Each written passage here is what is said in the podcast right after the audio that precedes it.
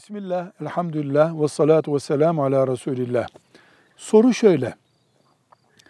Karı koca mahkemeye müracaat etmişler.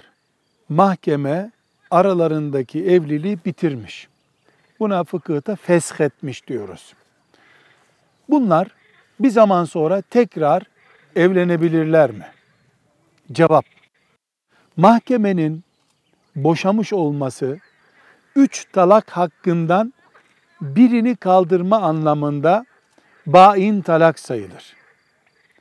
Yeniden evlenebilirler mi dediğimiz zaman eğer erkek bu mahkeme sürecine giderken bir boşama, iki boşama daha yapmamış, böylece üç talak hakkını da kökten tüketmemişse, bu boşama bir boşama yani mahkemenin boşaması bir boşama sayılacağından yeniden nikahlanarak yeni bir evlilik kurabilirler.